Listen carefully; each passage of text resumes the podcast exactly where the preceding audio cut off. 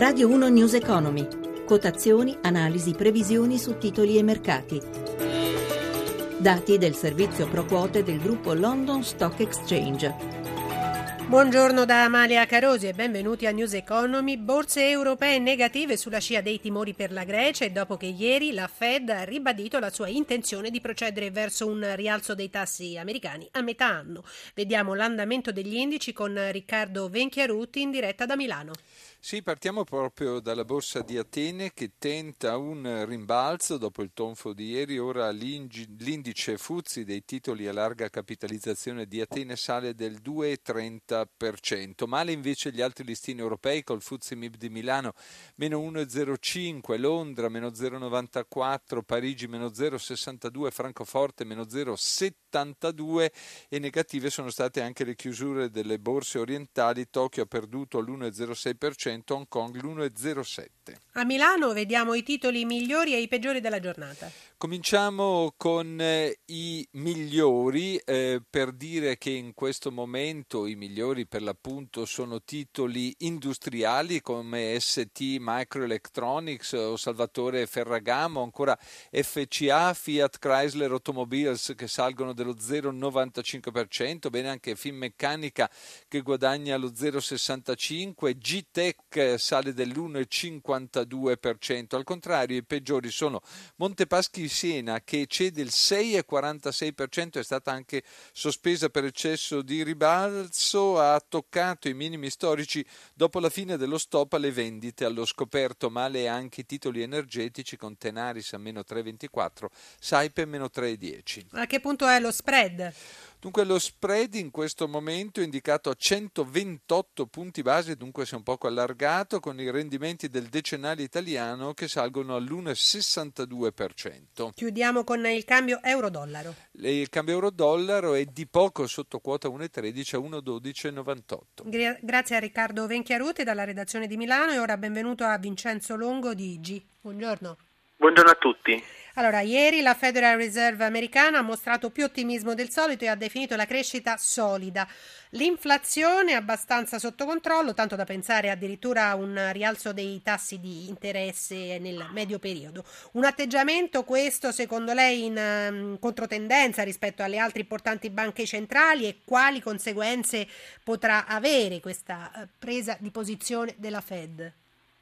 Sì, esattamente, diciamo è abbastanza in controtendenza con le altre banche centrali che nelle ultime settimane invece avevano tagliato il costo del denaro proprio pensando ad un pericolo deflattivo imminente. La Federal Reserve non è di questo avviso, va avanti con una politica di rialzo dei tassi verosimilmente a giugno, anche se conserva comunque un atteggiamento prudente. Questo era quello che il mercato non si aspettava, cioè eh, il mercato si aspettava una Federal Reserve prudente anch'essa che poteva in qualche modo pensare ad uno slittamento del rialzo dei tassi e i mercati hanno pagato le conseguenze con cali abbastanza importanti. Eh, ieri sera Wall Street ha chiuso la, due giorni eh, consecutivi con i peggiori cali che non si vedevano da oltre un anno e i cali sembrano condizionare questa mattina anche i listini europei. Quindi attenzione perché la Federal Reserve comunque rimane intenzionata ad alzare i tassi di interesse a metà anno. Vincenzo Longo, sentiamo ora la prima delle domande dei radioascoltatori. Buongiorno, sono Antonio Borrelli da Foggia. Volevo chiedere al dottor Longo i ribassi di ieri sui mercati sia europei che statunitensi. È stato solo un incidente di percorso è l'inizio di uno storno per i mercati che ultimamente sono cresciuti abbastanza? Allora, inizio di uno storno o cosa? Beh, eh, diciamo la domanda è opportuna e lecita, eh, arriva in un periodo di, eh, diciamo di, incertezza sui mercati che comunque sono saliti moltissimo. È, pre- è presto per dire che si tratti eh, di un'inversione di tendenza, per ora eh, è inquadrabile questo calo come un incidente di percorso, come ha detto il radioascoltatore, quindi come una fase di eh, vendite temporanee a cui seguiranno degli acquisti. Noi crediamo che i mercati europei hanno davanti a sé ancora dei mesi di rialzo e questo perché l'azione l'iniezione, l'iniezione di liquidità da parte della BCE eh, verrà dirottata in gran parte sui mercati finanziari, quindi rimarranno sostenuti ancora per qualche mese, quantomeno gli indici europei. A Wall Street l'incertezza diventa un po' eh, più importante, però nel complesso non ci aspettiamo grossi shock e storni nell'immediato. Sentiamo la seconda telefonata ora.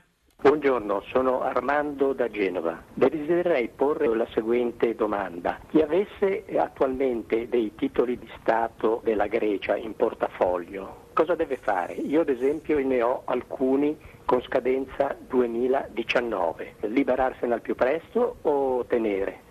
Titoli di Stato greci dopo che Standard Poor's ieri ha annunciato di rivedere, che rivedrà probabilmente eh, a ribasso con outlook negativo eh, il rating di Atene. Beh, eh, questa è una domanda abbastanza eh, diciamo, a tema in questi giorni. I titoli di Stato in questo momento stanno perdendo tantissimo terreno, tant'è che questa mattina, proprio sulla scadenza 5 anni, i rendimenti sono saliti ai massimi che si vedevano da oltre due anni, arrivando al 14%. Il mercato sta penalizzando molto i bond greci. Cosa fare per un investitore? Beh, eh, eh il, la soluzione in questo momento è eh, non vendere perché eh, in questo momento si potrebbe poi capitalizzare una perdita importante, eh, quindi magari tenerli in portafoglio fino a scadenza sperando poi di avere recupero alla fine, che comunque in questo momento rimane l'ipotesi ancora molto molto probabile, non ci aspettiamo un default dalla Grecia ovviamente, neanche un'uscita dalla zona euro, eh, però ecco è importante non lasciarsi prendere dal panico, magari nelle prossime settimane, mano a mano che andranno avanti i colloqui con l'Europa, la situazione andrà normalizzandosi, quindi potremo assistere anche a un temporaneo recupero di questi titoli governativi. Comunque tenerli in portafoglio fino a scadenza in questo momento rimane anche la soluzione migliore perché dicevamo non ci si aspetta un default dalla Grecia che si spera comunque continuerà ad onorare i propri debiti. Bene, i bond che ieri perso, sono arrivati a perdere anche il 17%. Saluto Vincenzo Longo di IG che ritroveremo ancora domani. Ringrazio Cristina Pini. News Economy a cura di Roberto Pippan torna alle 18. Per porre domande ai nostri esperti potete chiamare il numero verde 800 555 941 oppure inviare una mail all'indirizzo grr.economico-rai.it. Per riascoltare questa puntata invece www.radio1newseconomy.rai.it da Amalia Carosi, buon proseguimento di ascolto con i programmi di Rai Radio 1. I contenuti di questa trasmissione non costituiscono attività di sollecitazione del pubblico risparmio da parte di RAI Radio Televisione Italiana e non costituiscono giudizio da parte della stessa sull'opportunità di eventuali investimenti. RAI Radio Televisione Italiana non è responsabile di eventuali errori che potrebbero derivare da un non corretto utilizzo delle informazioni contenute in questi servizi.